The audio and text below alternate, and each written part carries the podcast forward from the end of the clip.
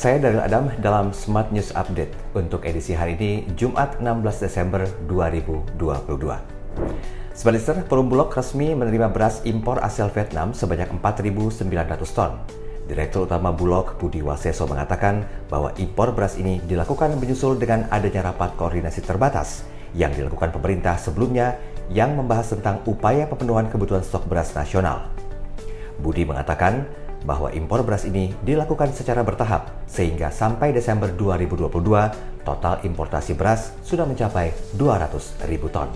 Berita selanjutnya, Kementerian Keuangan menegaskan rencana tentang pemberian subsidi pembelian kendaraan listrik sebesar 80 juta rupiah untuk mobil listrik dan 8 juta untuk motor listrik tidak akan terlalu membebankan keuangan negara atau APBN.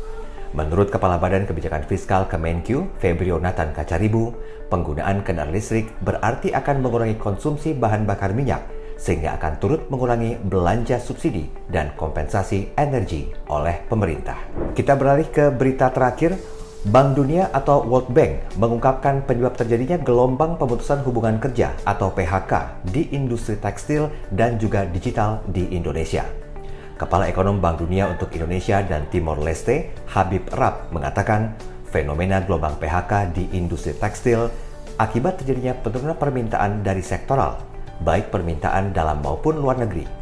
Berdasarkan hasil survei Asosiasi Pertekstilan Indonesia, selama 1 hingga 16 November 2022, sebanyak 149 dari 233 perusahaan tekstil telah melakukan pengurangan jumlah karyawan. Sekian berita hari ini. Sampai jumpa dalam Smart News Update berikutnya.